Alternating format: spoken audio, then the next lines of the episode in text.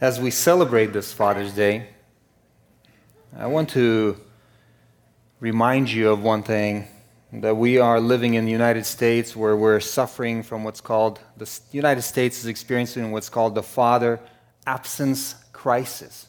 I don't know if you've ever heard of this, the, abs- the father absence crisis. And let me give you a little bit of statistics.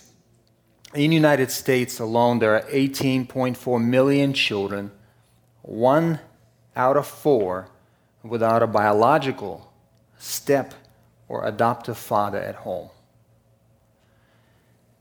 And the research shows, shows that when the child is raised in a father absent home, they're affected in following ways. For example, the child who rose was raised without a father, he is four times likely to experience poverty. He is more likely to have behavior problems. There's twice greater risk of, risk of infant mortality. He or she is more likely to go to prison. He's more likely to commit crime. A girl who grew up without a father is seven times more likely to become pregnant as a teen, more likely to face abuse and neglect. This child is more likely to abuse drugs and alcohol child is two times more likely to suffer obesity, two times more likely to drop out of school. And there are many more statistics. They're well wide known. This is the reality of being raised without a father.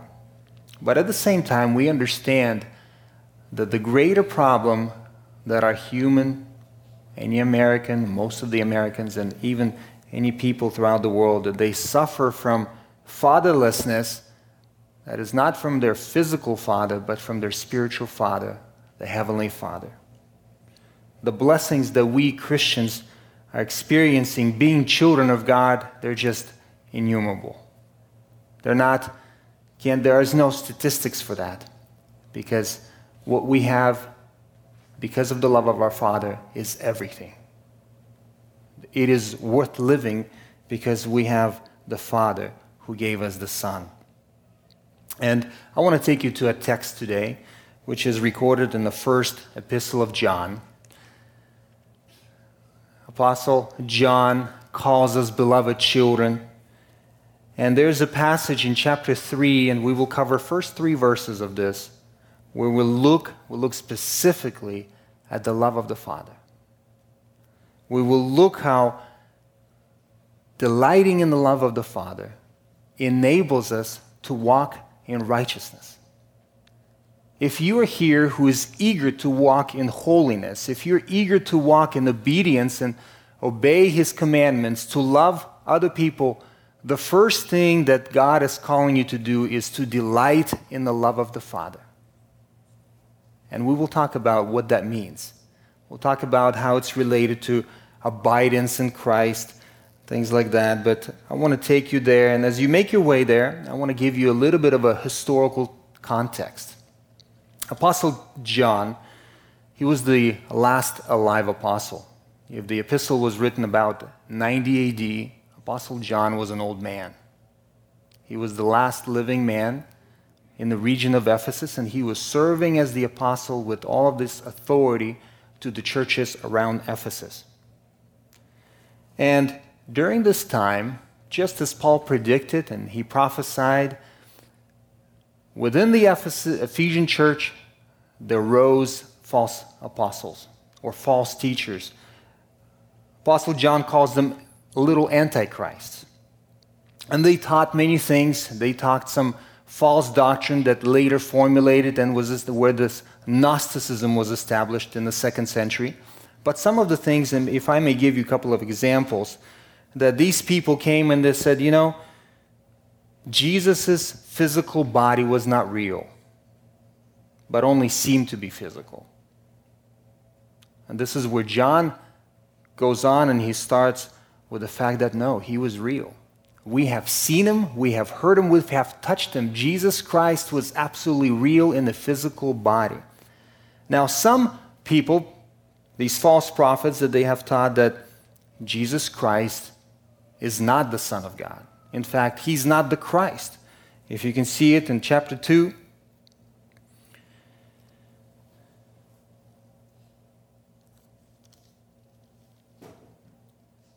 Twenty-three. Whoever denies the Son of God does not have the Father. The one who confesses the Son has the Father also. These people have crept in, and they were teaching that Jesus Christ is not the Son.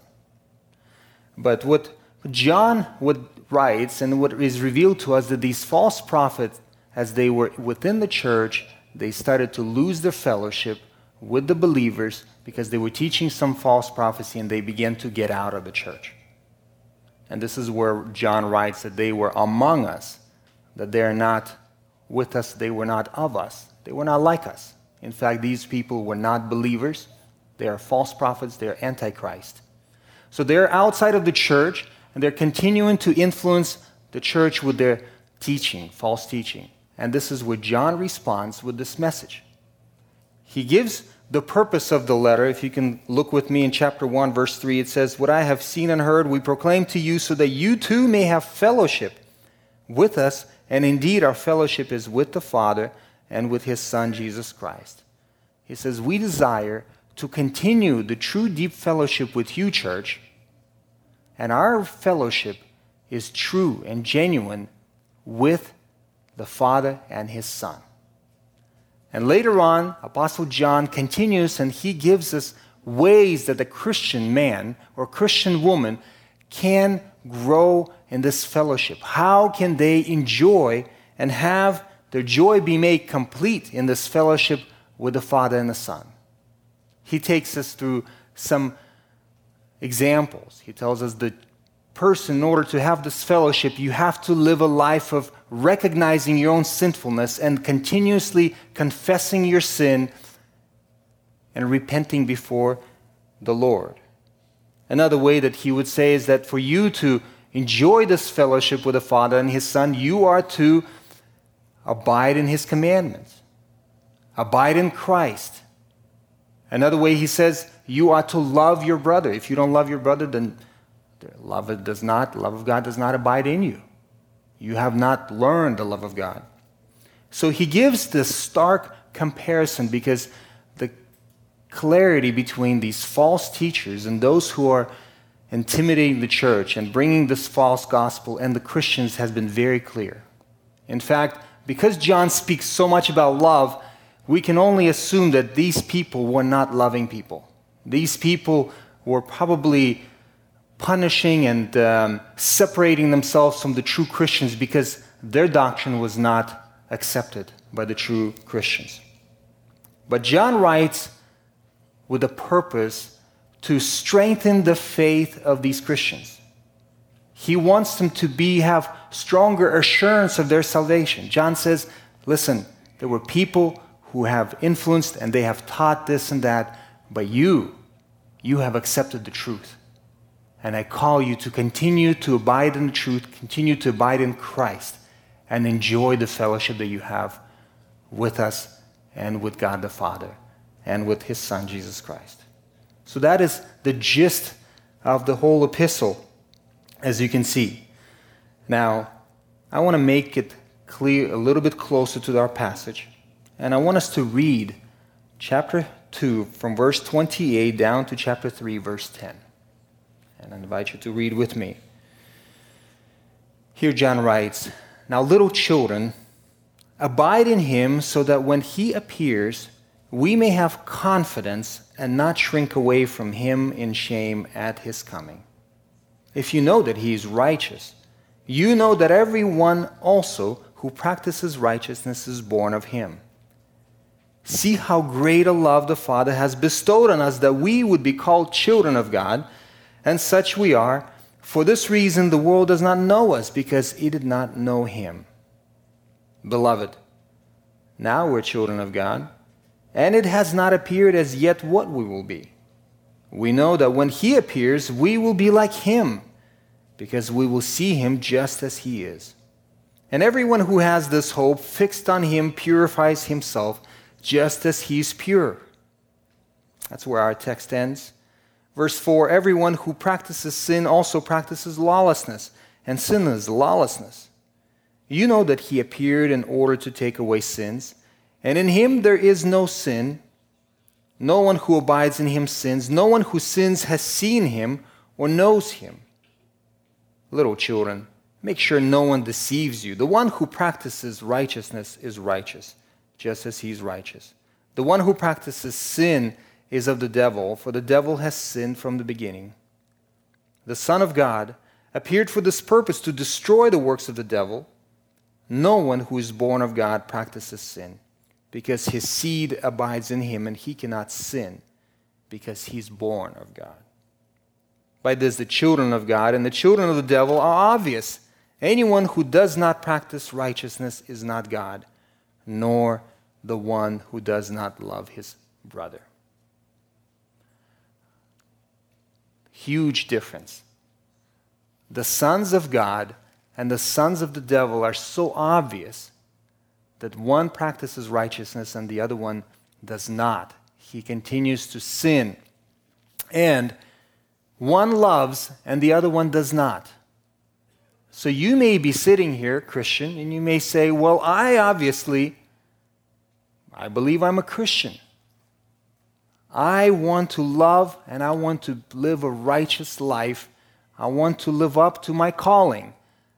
And my question is, how do I do that? What I believe is that Apostle John answers that question within the first three verses of this chapter. Take a look with me, beginning in verse 27. He affirms that these Christians, they're a true Christian. They're born again Christian. He says, As for you, the anointing which you received from him abides in you, and you have no one else need for anyone to teach you. He says, The Holy Spirit is within you, and you know that you are His. And he says, and is true and is not a lie, and just as it is taught you, you abide in Him. There's this first call to abide in Christ. He says, 28, now little children abide in him so that when he appears, we may have confidence and not shrink away from him in shame at his coming. Now look what Paul, John is saying here. He's saying, look, there will be a day when Jesus Christ will come, and as we read in 2 Corinthians chapter 5, everyone will be there at this seat of Christ, where everything will be revealed what we have done, and we will be rewarded according to what we have done. And John is saying, uh, when the day comes, you don't want to be the one who is shrinking away from Christ because your life has not represented your calling. You were saved, but yet at the same time, you did not abide, or you, you abided in Christ, but you forgot the love of the Father. You forgot who you are and what has been done for you, and you lived a life of disobedience. And this is where I believe that John speaks and says, Look, if you truly are the child of God, if you have been born again, you will practice righteousness. And how are you to practice? I'm going to give you in the first three verses. So, this is where I want to take you again today. If you want to live a life of righteousness, if you want to live up to the calling, if you want to obey His commandments, your first action is going to be to go and remind yourself of the love of the Father that was revealed in his Son, Jesus Christ. Delight in that love. Treasure, enjoy that. Abide in Christ in this way, and it will be an empowerment for you to obey. Let me show you that through our text. Take a look at our verse, first verse, where he says, See how great a love the Father has bestowed on us. Brothers and sisters, this is the only command the only imperative in this whole passage from chapter 3, verse 1, all the way down to verse 11. The only command to look, behold, see how great the love of the Father is that He bestowed on us, that He granted us with, for us to be called children of God. There is no greater love. There's no greater love. The magnitude of this love is just unfathomable. We cannot even comprehend that we, being sinners, creatures who have rebelled against God, against the Father, who we have loved anything and everything in this world other than Him and His Son, He saved us, He regenerated us. He just poured His love to so, such a degree upon us that we get to be called His children. It is difficult to comprehend that. It's not speaking about children of God, as Apostle Paul, for example, spoke in ch- chapter 17 of Acts, where we're all, in some little way, children of God because we were created by God. This is a very unique familial relationship. This is God the Father says, These rejects, these people who have disobeyed, I am going to bring them into my family. I'm going to treat them like I treat my son. I'm going to bless them. I'm going to give them inheritance, like, I, like the, the inheritance that my son has. This is something that we cannot even comprehend. I hope today, brother and sister, that you do not think of your life as a life where you just aim to be a little bit better tomorrow than you are today. I hope your Christianity is not about that, that, hey, I just want to be a little bit more holy. I hope you're not just spinning wheels and trying to do everything maybe that the church encourages you to do, that you hear from the pulpit. I hope this is not your motivating factor. I hope your motivating factor is first and foremost that I am the child of God. And this is the amazing love that God has bestowed upon me for me to be called the child of God. Think about this. Our God is love. That is his nature. He's described in many ways, but one, one is love. And he, out of his nature, he just gives. He implants life into you and me in order for us to be children of God, in order for us to be part of his family. Alec just read from Romans 8:16 it says the spirit himself testifies with our spirit that we are children of God. The spirit inside testifies that we're children and if children heirs also heirs of God and fellow heirs with Christ. In Revelations 21:7 says he who overcomes will inherit these things and I will be his God and he will be my son. This is important in 1 Peter we read about the inheritance. He says, Who according to his great mercy has caused us to be born again to a living hope through the resurrection of Jesus Christ from the dead, to obtain an inheritance which is imperishable and undefiled and will not fade away, reserved in heaven for you, who are protected by the power of God through faith for a salvation ready to be revealed in the last time. My friends, the fact that we can be called children of God and be children of God is mind boggling. To me, it is mind boggling. It says that we not only are called, John says, and such we are. You know, there's a difference from you put it being having a label of the Son of God versus you being a child of Son of God. Take a look at verse 229. If you know that he's righteous, you know that everyone who is practices righteousness is born of him. The regeneration, the new birth, it is not a label that is stuck that he is now a son of God and he's to be treated like the son of God. Okay? Born of God, that means you are actually been born. You have the nature, like you fathers and you mothers, out of you came a child and the child carries the nature, your nature, your sinful nature, a lot of times. In the same way that we were born of God.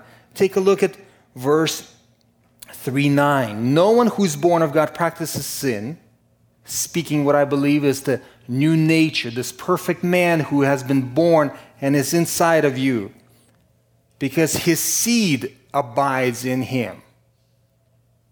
His seed and he cannot sin because he is born of God. It is wonderful because you, brother, you, sister, you carry the seed of God Himself. You carry the nature of God. 2 Peter 1 4 says, He has granted to us His precious and magnificent promises, so that by them you may become partakers of the divine nature, having escaped the corruption corruption that is in this world by lust. You have are partakers of the divine nature. I want to remind you, fathers and mothers, of your own children. You know, when we look at kids, what do we say usually? Oh, he looks just like his dad, right? Or he's resembling his mom so much.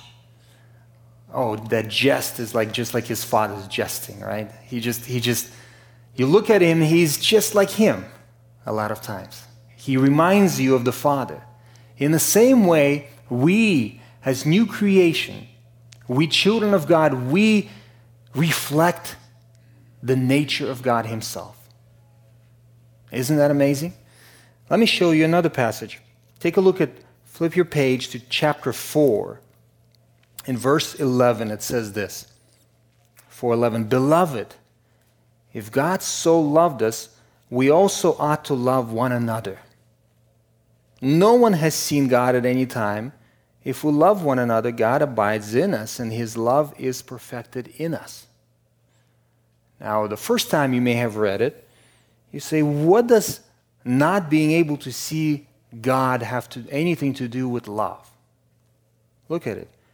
No one has seen God at any time. If we love one another, God abides in us and his love is perfected in us. What John is saying is that, look, you have never set your eyes on God, Jesus Christ. You have never seen God the Father with your eyes, right? Now, how do you see him? Well, if your love, if the love of the Father abides in you, when I see you, who do I see? I see the Father. I see God in you because the nature of God is in you. And that is the beauty, brothers and sisters, that we, being children of God who are not, I'll give you another example, just adopted children as we know of in the human society. Think about it this way when you adopt a child, you raise him, especially when he already knew that he is adopted, right? And you tell him, what are you going to tell him? You are like my son. I raised you from the time you were a baby. You are like my son. I love you so much. You are like my son. You notice that? I treat you as a son. You are my adopted son. But here, you have been born. We have been born of God. We carry his nature. That is so much more superior than even just simple adoption as we think of in the human terms. It is beautiful to know that we are children of God. Notice that. Notice that the Apostle John is not hammering you and saying, listen, you got to test your deeds. You got to check it out what you do. And if you are not, if you're making too many sins, you must not be the child of God. This is not his approach. What he says is this Do you believe in the truth? Do you hold on? Do you abide in the things that you have been taught? as verse 26, 27. If you abide in this truth, remember you are the Son of God. You have been born again. So that is extremely important in order for us to love, to understand, and just delight in the magnitude, to see the magnitude of the Father's love that He has shown us in the fact that we get to be called His children. It leads us to second observation here. It says, And such we are. For this reason, the world does not know us because it did not know Him.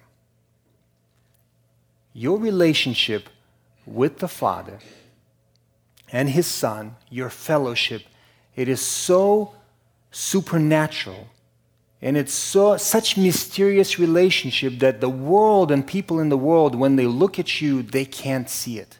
They can't understand it. In fact, they reject it.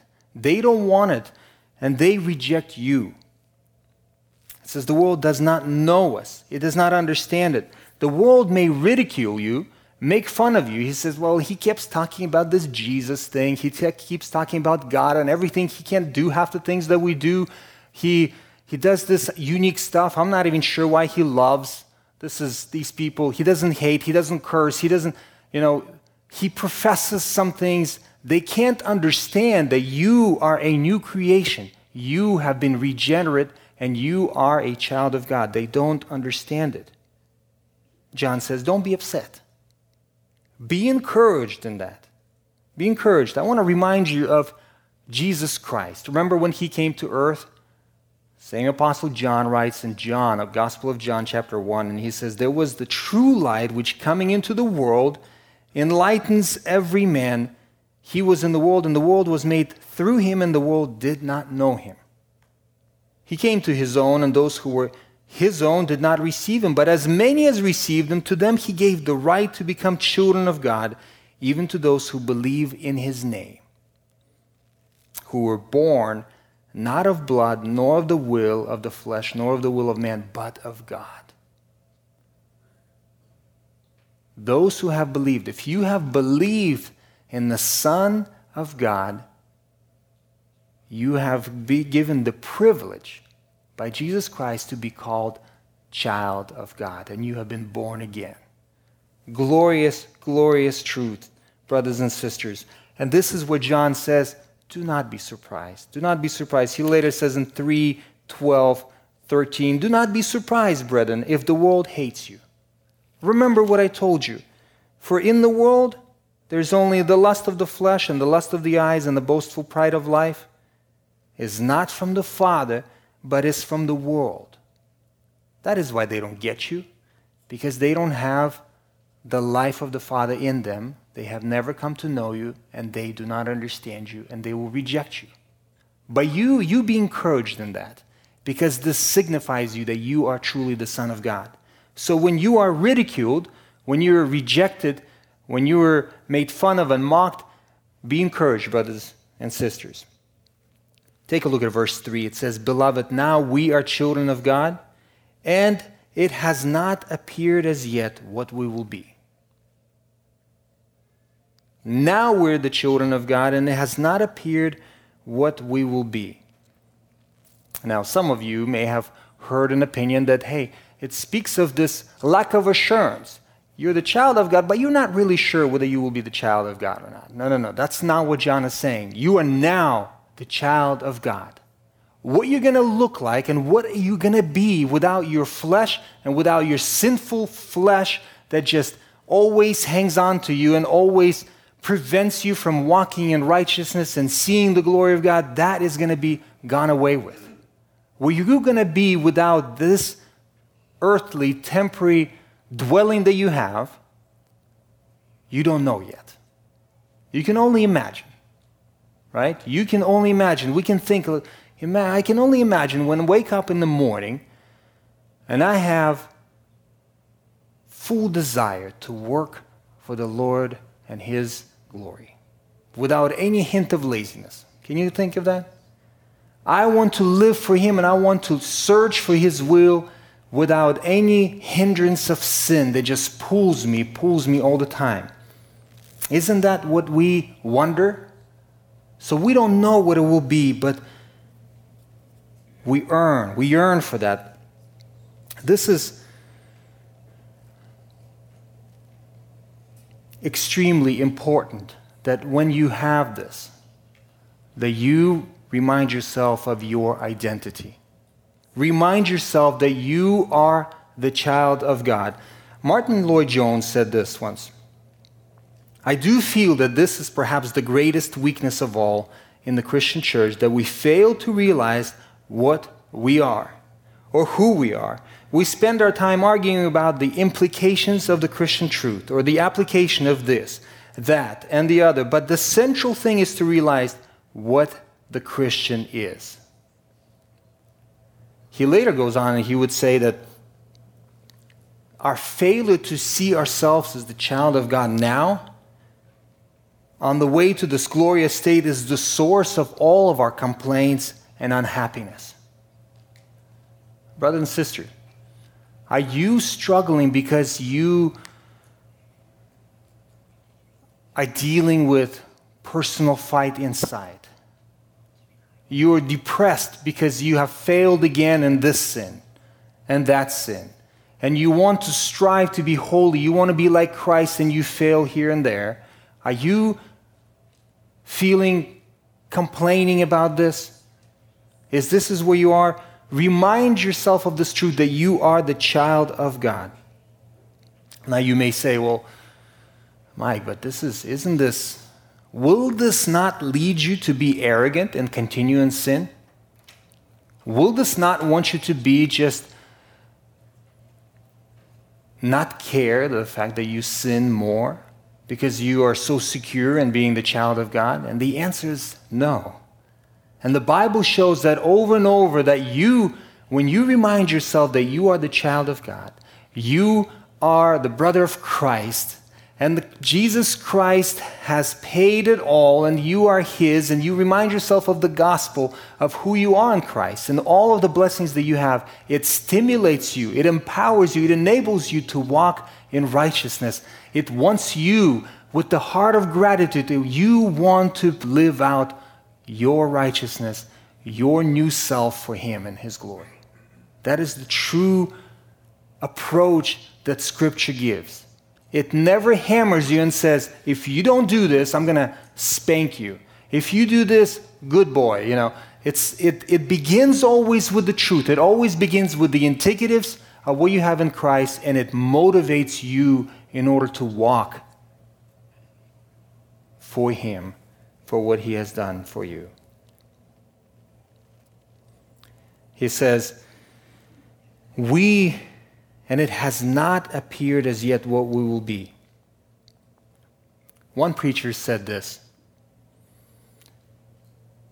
A child of God is here and now.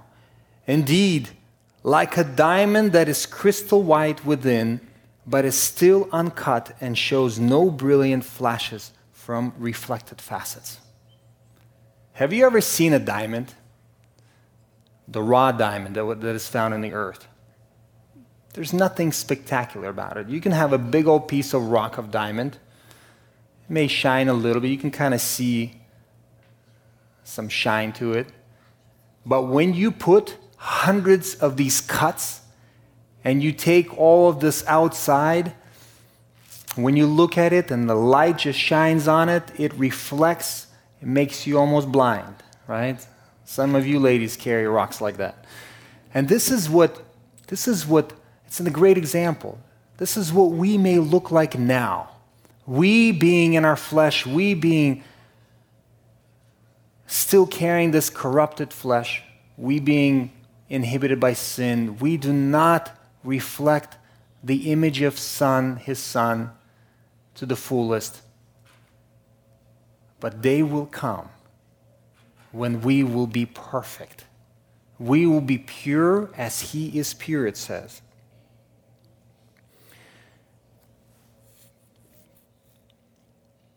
Notice that there is a significant shift. You know, we delight in the love of the Father because the Father is so loving that He bestowed on us and allowed us to become children of His. And here there's a shift that you and I are to look at Jesus Christ Himself. Remember John 14, it says this Jesus said to Philip, he says, Lord, show us, Philip says, Lord, show us the Father, and it is enough for us. And Jesus said, Have I, have you, I been so long with you, and yet you have not come to know me, Philip? He who has seen me has seen the Father. How can you say, Show us the Father? Do you not believe that I am in the Father and the Father is in me? You may wonder, why is it that Apostle John shifts this focus from the Father to the Son because the Son represents the Father. The Son just reflects the Father and allows us to know the Father to the fullest extent because He and the Father are one. This is where the Lord is leading us to this purity, to this perfection. And Paul wrote as this that those whom He foreknew, he predestined to become conformed to the image of the Son. This is our destiny. This is where we're going. We are becoming a little more like Christ here on earth, but we, I'll tell you, we're going to be still like a raw diamond, maybe shining a little bit more. But once we are glorified, once we're in glory, those he who justified, those he who justified, he also glorified. In Romans chapter 8, verse 30, once we're in glory, we will be fully like his son, Jesus Christ. It says, when he appears, we will be like him because we will see him just as he is. The work that the Lord has become will be completed. He who began a good work in Philippians 1 6, he will perfect it until the day of Christ Jesus. Aren't you looking forward to this? That you will have the nature of God and you will look like Christ. Now, you may say, well, it's speaking about, this passage is speaking about specifically maybe that you're going to look like Christ. As Christ is in his glorified body, so you will be in the glorified body. But I think the main emphasis here is on the purity. You see, on your sinlessness, on your holiness, just like Jesus Christ is holy. And this is how we will be. Now take a look at verse 3. So far, we have seen that for you to behold the love of the Father, you must recognize its magnitude in the way that He is able to call you child. We have seen that you are to be encouraged by the world's rejection. You are to remind yourself of the identity, of your identity as the child of God. And you are to await your glorious destiny of becoming as pure and look as he is, without sin. And look at this.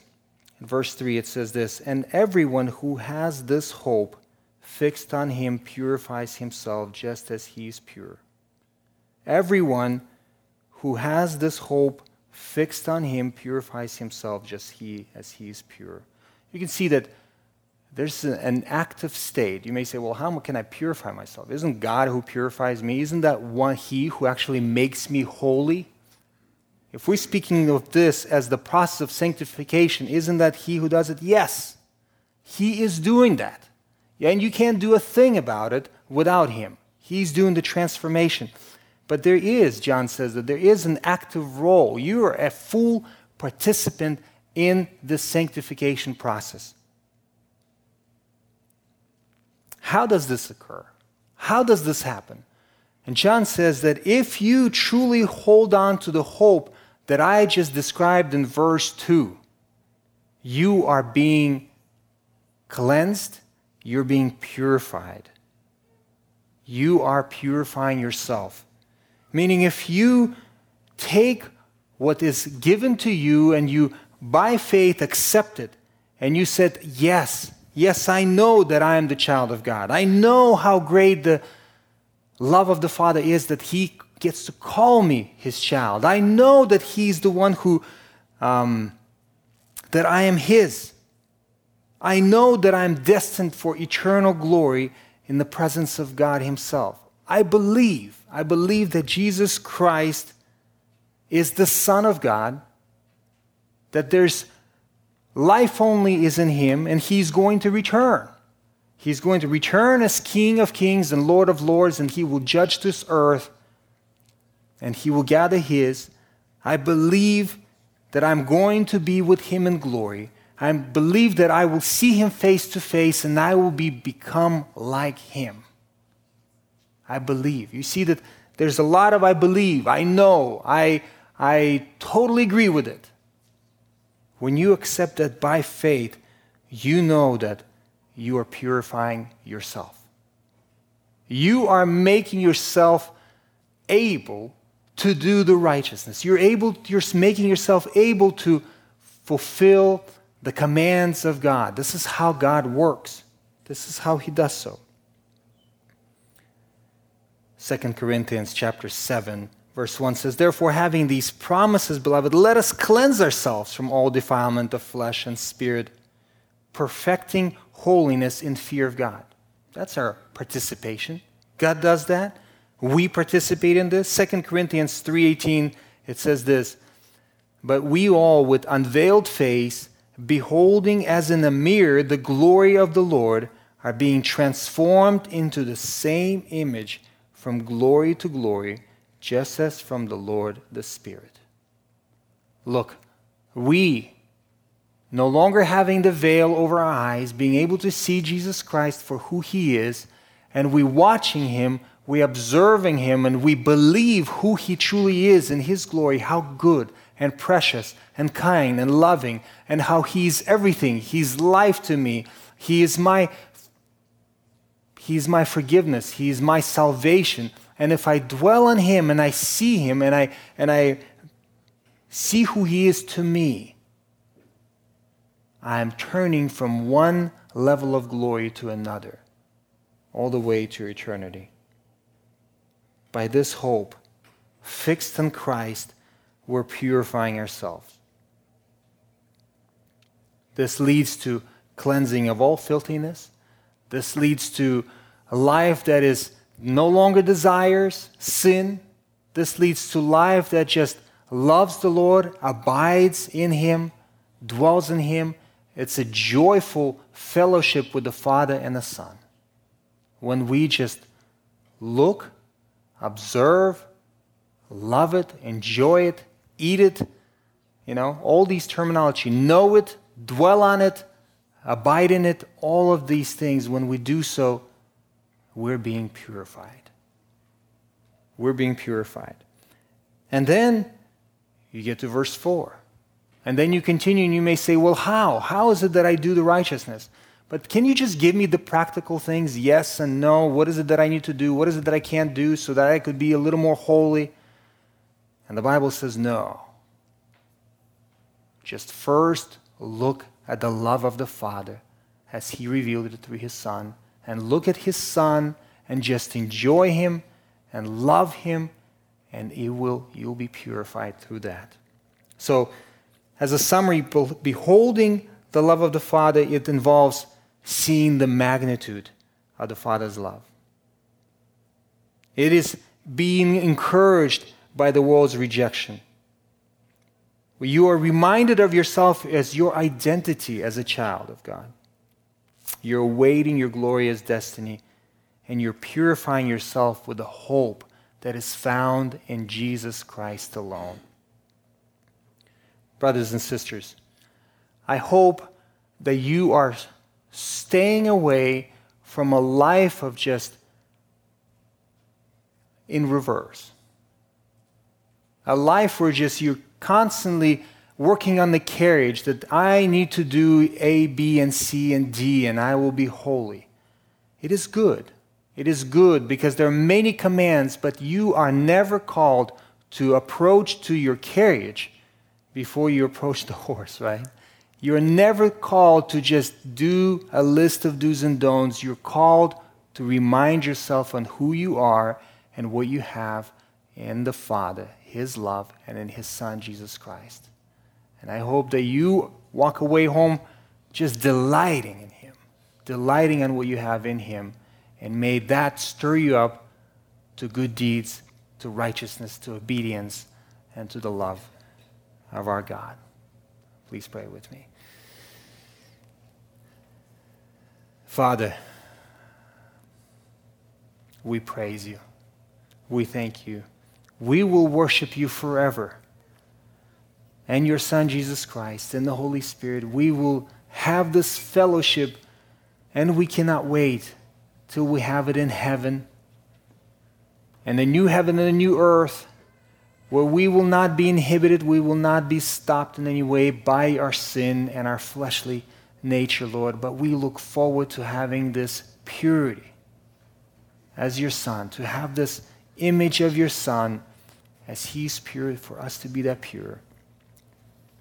Lord, may it be the stimulant, the empowerment for us to go and love, to obey your commandments, to practice righteousness. Bless us in that, we pray. In the name of Jesus, amen.